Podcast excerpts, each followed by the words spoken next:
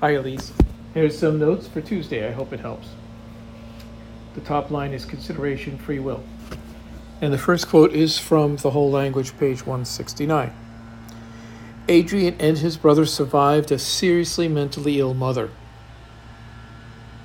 Adrian and his brother survived a seriously emotionally disturbed, mentally ill mother. The next quote is from Free Will by Sam Harris, a book that was published by the Free Press in 2012. In it, he says this The question of free will touches nearly everything we care about morality, law, politics, religion, public policy, intimate relationships, feelings of guilt, and personal accomplishments. Most of what is distinctly human about our lives seems to depend upon our viewing of another as autonomous persons, capable of choice. If the scientific community were to declare free will an illusion, it would precipitate a culture war far more belligerent than the one that has been waged on the subject of evolution.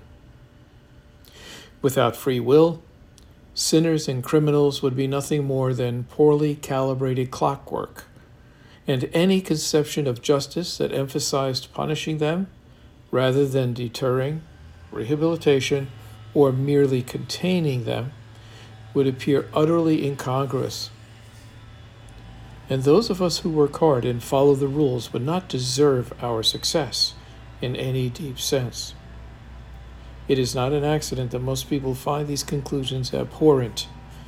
The stakes are high. There's a footnote. Samuel Benjamin Harris was born on April 9, 1967, is an American philosopher, neuroscientist, author, and podcast host.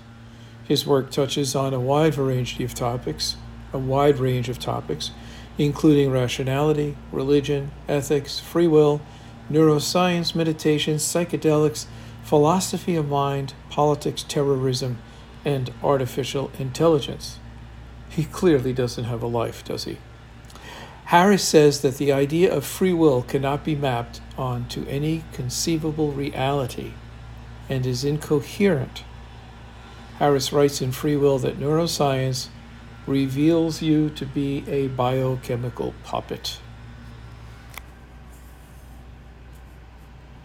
The next reading is from the Gospel of Matthew, and it is the parable called Workers in the Vineyard from chapter 20, verses 1 through 16. The kingdom of heaven is like the owner of an estate who went out at dawn to hire workers for the vineyard. After reaching an agreement with them for the usual daily wage, the owner sent them out to the vineyard. About mid morning, the owner came out and saw others standing around the marketplace without work, and said to them, You, go along to my vineyard, and I will pay you whatever is fair. At that, they left. Around noon and again in the mid afternoon, the owner came out and did the same. Finally, going out late in the afternoon, the owner found still others standing around and said to them, Why have you been standing here idle all day? No one has hired us, they replied. The owner said, You go to my vineyard too. When evening came, the owner said to the overseer, Call the workers and give them their pay, but begin with the last group and end with the first. When those hired late in the afternoon came up, they received a full day's pay. And when the first group appeared, they assumed they would get more. Yet they all received the same daily wage. Thereupon they complained to the owner. This last group did only an hour's work, but you've put them on the same basis as those who worked a full day in the scorching heat. My friends, said the owner to those who voiced this complaint, I do you no injustice. You agreed on the usual wage, didn't you? Take your pay and go home. I intend to give this worker who was hired last the same pay as you. I'm free to do as I please with my money, aren't I? Or are you envious because I am generous?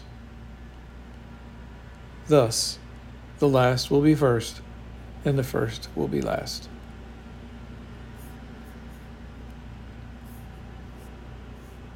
The next page, There are some different quotes. One is a proverb that those who wish to sing always find a song. That's on page 174 in the whole language. Then there's a, another little section I have called No Matter What's. No matter what's, choose joy. And then I plan on asking others what other no matter what's are in their lives. And then there's this following activity to compare a parable you know or other biblical readings, references to this paragraph from page 177. I'll say that again. Compare a parable you know or other biblical reference to the following paragraph taken from page 177 in the whole language, which says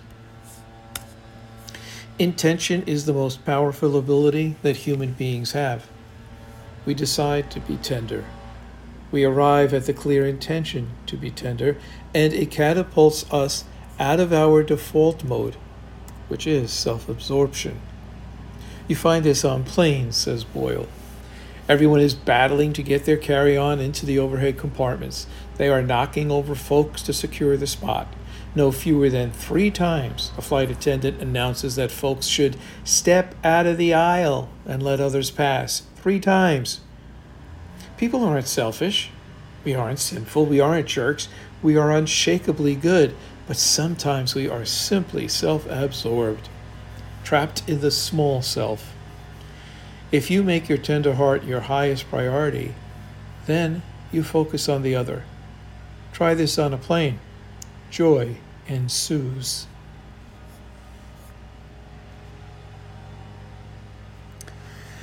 The last page of the notes are some comments that we may or may not get to, but page four says this. It starts out with What's the point? The main point of parables from the Bible Project. Jesus' entire mission was to announce and inaugurate the kingdom of God as the climax of the covenant story between God and Israel. The arrival of God's kingdom both confronted the Israel of Jesus' day and comforted them after a long period of exile and oppression. The parables are one among many ways that Jesus confronted Israel with his offer of the kingdom of God. This is why so many of Jesus' parables begin with the phrase, the kingdom of God can be likened to, or contain the phrase, the kingdom.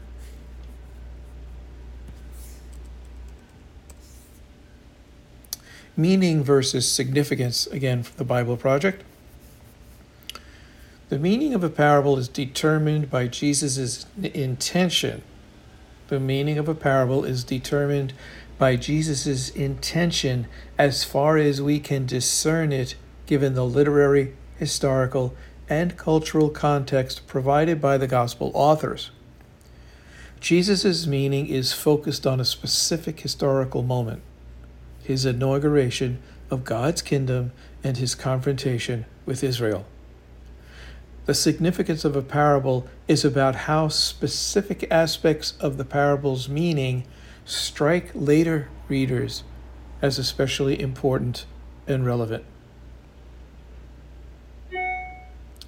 And then the last comment beyond the original from the Bible Project. We should pay attention to the original context of the parables, but this does not mean that they do not have wisdom to offer us today. Take, for example, the prodigal son in Luke 15. Jesus is addressing Israel's religious leadership, accusing him of unfaithfulness to God by including sinners, tax collectors, and outsiders into his open quote, new covenant people, close quote. Jesus' response fits into his historical mission to Israel. However, Jesus' portrait of God can provide wisdom for later generations who deal with other socio-ethnic boundary lines. These boundaries can still prevent Jesus' followers from these boundaries can still prevent Jesus' followers from allowing God's grace to extend to others, and the message of the parable still rings true today.